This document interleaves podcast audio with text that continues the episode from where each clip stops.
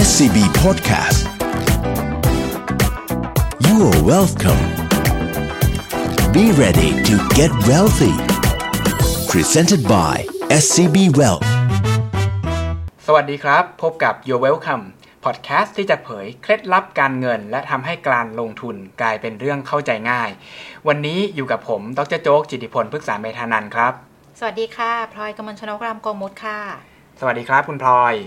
สวัสดีค่ะ ดรโจ๊ก จากตอนที่แล้วนะคะ ดรโจ๊กที่เราคุยกันว่า ความมั่งคั่งขั้นต้นมันคือ 30 ล้านบาทเนี่ย แล้วไอ้ตรงขั้นต้นตรงเนี้ยวันนี้เราจะมาคุยกันต่อว่าทำยังไงและทำอย่างไรเราถึงจะมี หลายคนบอกว่าฟัง episode ของเราไปแค่2 episode นะครับก็รู้สึกเครียดนอนไม่หลับเลยนะครับเพราะว่าดรโจบอกว่าต้องมีตั้ง 30 ล้านแน่นั่นสิถึงจะมั่นคั่งแล้วก็มั่นคงอืมก่ายหน้าผากเลยนะครับเพราะว่านึกไม่ออกว่าจะทำยังไงให้มี 30 ล้านทันใช้ได้ในชาตินี้อืมนะครับ ผมก็ต้องบอกว่าเราค่อยๆคคิดกันไป แล้วก็อย่ากกดดันตัวเองมากนะครับ หลายคนอาจจะรู้สึกว่าการสร้างความมั่งคั่งเนี่ยเป็นเรื่องส่วนตัวนะครับ แต่ว่าถ้าเกิดเราไปดูว่าคนที่มีความมั่งคั่งระดับ 1 ล้านเหรียญนะครับ ทั่วโลกหรือว่าประมาณ 30 ล้านบาทที่เราพูดกันถึงเนี่ยเขาเก็บเงินมาได้ยังไงบ้าง ก็ต้องบอกว่าในความเป็นจริงเนี่ย90 กว่าเปอร์เซ็นต์ความมั่งคั่ง มันเกิดจากการรับมรดก ไม่น่าเชื่อนะครับ คนที่สร้างเองเนี่ยมีแค่ประมาณ 10%เท่านั้นเองที่สามารถทำสำเร็จในเจเนอเรชันของตัวเองได้นะครับ จุดเด่นจริงๆเนี่ยผมเชื่อว่า ความคิดแล้วก็ความตั้งใจที่อยากมี 30 ล้านเนี่ยผมเชื่อว่าเป็นประเด็นแรกที่เราต้องจุดตัวเองให้ติดก่อน นะครับ ขั้นต่อมาก็คือเราก็ต้องสำรวจสินทรัพย์ของเรา บางทีเราอาจจะรู้สึกว่าเรามีไม่ถึงหรอกหรือว่าเราไม่น่าจะมีเงินได้ถึงขนาดนั้นนะครับ แต่ว่าถ้าเรากลับไปดูจริงๆเนี่ยว่าเรามีสินทรัพย์อะไรบ้างอยู่ที่บ้านนะครับ หรือว่าบ้านที่เราอยู่เนี่ยมันราคาเท่าไหร่จริง ๆ แล้วเราก็เริ่มรู้สึกแล้วเหมือนกันนะว่าไอการมี 30 ล้านเนี่ยมันอาจจะไม่ใช่เรื่องที่ยากมากนะครับ เพราะผมก็เห็นว่าหลาย ๆ คนก็มี บ้านหลายหลังนะครับ หลายๆ คนก็จะมีที่ดินอยู่นะครับ อาจจะไม่ได้มีเงินติดบัญชีไว้ แต่ว่าก็มีสินทรัพย์หลาย ๆ อย่างที่สามารถเปลี่ยนกลับมาเป็นความมั่งคั่ง และสามารถทำให้ความมั่งคั่งนั้นอะสร้างรายได้ให้กับครอบครัวได้นะครับ วิธีการง่ายที่สุดในการคิดก็คือลองไปสำรวจมาเองนะครับ แล้วก็ลองตั้งเป้าหมายร่วมกันทั้งครอบครัวนะครับ บางทีอาจจะไม่ใช่เรื่องการสร้างความมั่งคั่งของเราคนเดียวก็ได้ อาจจะเป็นครอบครัวของเราคุณพ่อคุณแม่นะครับ ผมเชื่อว่าลองเอาคุณลูกเข้ามาคุยด้วยนะครับ ก็อาจจะเป็นแนวทางการสร้างความมั่งคั่ง ในครอบครัวที่เราจะเห็นภาพกว้างมากขึ้นครับ อืมแล้วถ้าสมมุติว่าความเป็นจริงมันโหดร้ายกว่านั้นคือสำรวจแล้วไม่มี หรือมีไม่ถึงทำไงต่อดีคะ หลายคนก็บอกแบบนั้นเหมือนกันนะครับว่าก็ไปหามาแล้วแบบที่ด็อกเตอร์บอกนะครับอืมแต่สุดท้ายมันก็ไม่มีจริงอืมๆรายได้เนี่ยก็ไม่ได้ถือว่าสูงมากนะครับ แล้วมันดูท่าทางเหมือนจะไม่มีโอกาสที่จะไปถึงเลย ควรตั้งเป้าหมายขนาดนั้นจริง ๆหรออืมนะครับผมบอกว่าเป้าหมายจริง ๆ วิธีการคิดเนี่ยอยากจะให้คิดในเชิงของ wealth management นะครับก็คืออมีทั้งเงินแล้วก็เวลา เงินไม่ใช่ทุกอย่างนะครับเวลาสามารถช่วยเราได้เหมือนกัน แต่จุดดแรกที่เราต้องเชื่อมั่นในตัวเองก่อนว่ามันมีความเป็นไปได้นะครับ มันไม่ใช่เรื่องที่ยากเกินความสามารถของเรา แต่ ถ้าเราขาดในเรื่องของเงินการสร้างอินคัมเช่นเรามีรายได้น้อยเกินไปนะครับ ตรงนี้เราจะเริ่มคิดแล้วว่ามันมีวิธีไหนไหมที่เราจะสามารถสร้างรายได้ได้นะครับออย่างเช่นง่าย ๆ คือถ้าเราบอกว่าเรามีรายได้ที่อยู่ในระดับที่ตอนนี้เราอาจจะรู้สึกว่าพอมีพอใช้นะครับ เงินเดือนสักประมาณอ่า แสนหนึ่งนะครับอืมเราอาจจะบอกว่าก็พอมีพอใช้นะอืมนะครับแต่ถ้าเกิดเราไปสำรวจจริง ๆ แล้วมันไม่สามารถจะทำให้อ่า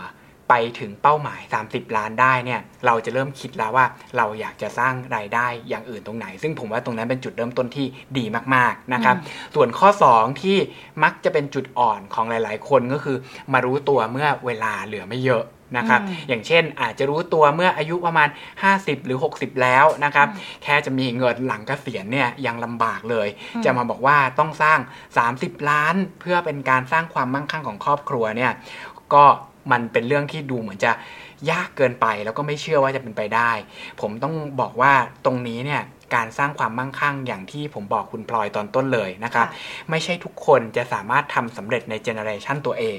แต่ว่าเราสามารถสร้างมรดกไว้ให้ลูกหลานเราได้เหมือนกัน นะครับอืมในกรณีนี้เนี่ยเราอาจจะบอกว่าถ้าเกิดเรารู้สึกว่าในรุ่นเราอาจจะไม่มีแล้ว แต่มันดีกว่าไหมที่เราจะสร้างความมั่งคั่งไว้ให้ลูกหลานของเรานะครับ แล้วก็คุยพร้อมกันเลยบอกว่า พ่อแม่เนี่ยได้สร้างมรดกเก็บไว้ให้ลูกเท่าไหร่เท่าไหร่นะครับ แล้วก็คิดร่วมกันนะว่าการลงทุนของเราควรจะเป็นแบบไหนนะครับ แล้วก็ทำให้การรักษาความมั่งคั่งเนี่ยเกิดขึ้น รุ่นต่อรุ่นนะครับอืมอนาคตอาจจะไม่ใช่เราก็ได้ อาจจะเป็นรุ่นหลานเราที่มี 30 ล้าน แต่ตรงนั้นก็จะเป็นการสร้างความมั่งคั่งให้กับครอบครัวเราในอนาคตเช่นเดียวกันครับ อืมเข้าใจละงั้นถ้าเกิดเรากลับมาถึงเรื่องปัญหาอีกอันหนึ่งต่อจากที่ว่าสำรวจทรัพย์สินแล้วยังมีไม่ถึงต้องสร้าง และสมมติว่าสร้างแล้ว แต่ยังไปไม่ถึงฝัน คือสร้างแล้วล่ะ พยายามสร้างแล้วอย่างเงี้ยทำยังไงดีคะ จุดแรกเลยก็อย่างที่บอกไปนะครับว่าการลงทุนเนี่ยอย่างแรกเลยคือการตั้งเป้าหมายอืมแล้วพยายามคิดถึงการลงทุนหรือว่าการสร้างความมั่งคั่งเนี่ยให้เป็นเหมือนการวิ่งอืมซึ่งมันไม่ใช่การวิ่งธรรมดา มันเป็นการวิ่งมาราธอนนะครับอืมเราเลือกเส้นทางให้ถูกต้องค่ะข้อแรก เรารู้ระดับสปีดของตัวเองนะครับ ความเร็วของตัวเอง วิ่งให้ไม่เหนื่อยมาก แต่ได้ระยะทางดีที่สุดเข้าใกล้เป้าหมายมากที่สุดอืมแล้วก็คิดถึงภาพว่าถ้าเราไปไม่ถึงจริง ๆ เราจะส่งไม้ต่อให้ใครอืมของที่เราสร้างมาทั้งหมดเนี่ยมันเป็นสิ่งที่เหมาะสมกับ รุ่นลูก รุ่นหลานของเราหรือเปล่าอืมหลายคนผมเจอเยอะมากนะครับ เช่น คุณพ่อคุณแม่เนี่ยในสมัยท่านเด็กๆเนี่ยท่านอาจจะบอกว่าสะสมอสังหาริมทรัพย์เยอะอืมมากเลยนะครับ แต่พอเป็นรุ่นลูกเนี่ยอาจจะบอกว่า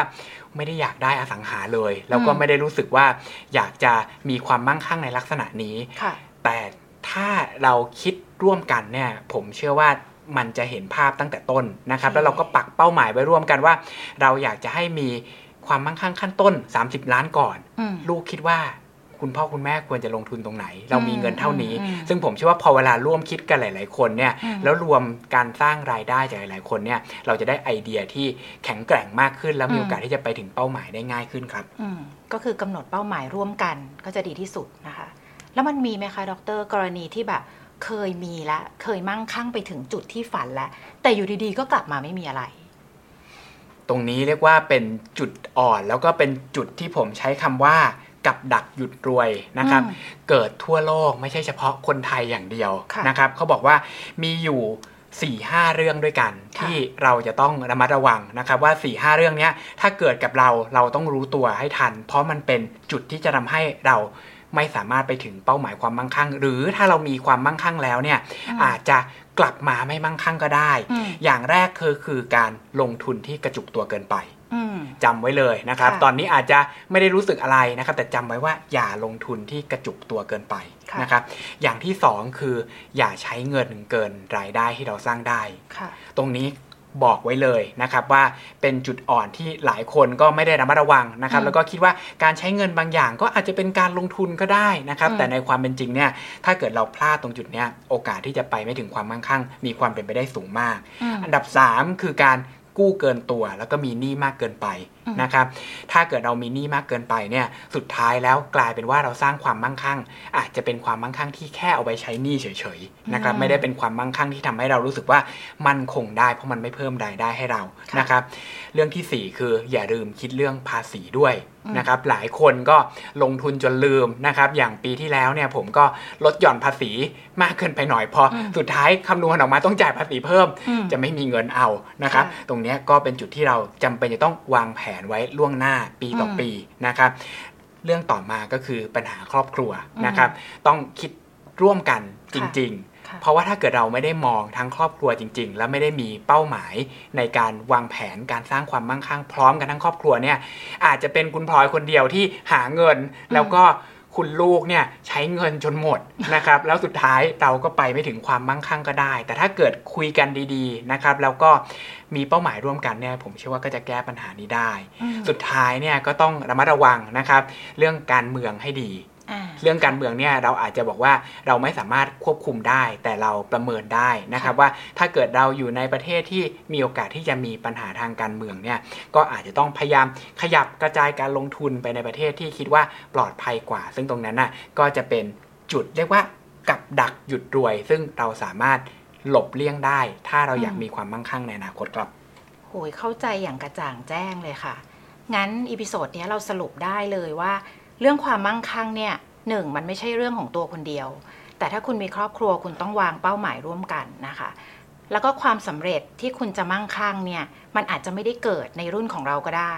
เราอาจจะทำการวางแผนเพื่อให้ลูกหรือให้หลานเรานะคะ แล้วสุดท้ายก็คือระวังกับดักหยุดรวย ซึ่งจะทำให้คนที่เคยมั่งคั่ง กลับไปไม่มีก็ได้ ถูกต้องครับ ผมเชื่อว่าหลายคน แนะนำนะครับลองกลับไปฟัง episode นี้อีกหนึ่งครั้ง และผมเชื่อว่าการสร้างความมั่งคั่ง 30 ล้าน ให้ทันใช้ อาจจะบอกว่าทันใช้ในรุ่นเราได้ยิ่งดีนะครับหรือว่าทันใช้ในรุ่นลูกรุ่นหลานเราเนี่ยไม่ใช่เรื่องที่ยากเกินความสามารถแน่นอน แล้วอย่าลืมกดติดตามพอดแคสต์ Your Welcome เพื่อจะได้ไม่พลาดเคล็ดลับทางการเงิน และการลงทุนที่สามารถนำไปปรับใช้กันง่าย ๆสำหรับวันนี้ผมกับคุณพลอยก็คงต้องลากันไปก่อน สวัสดีครับ สวัสดีค่ะ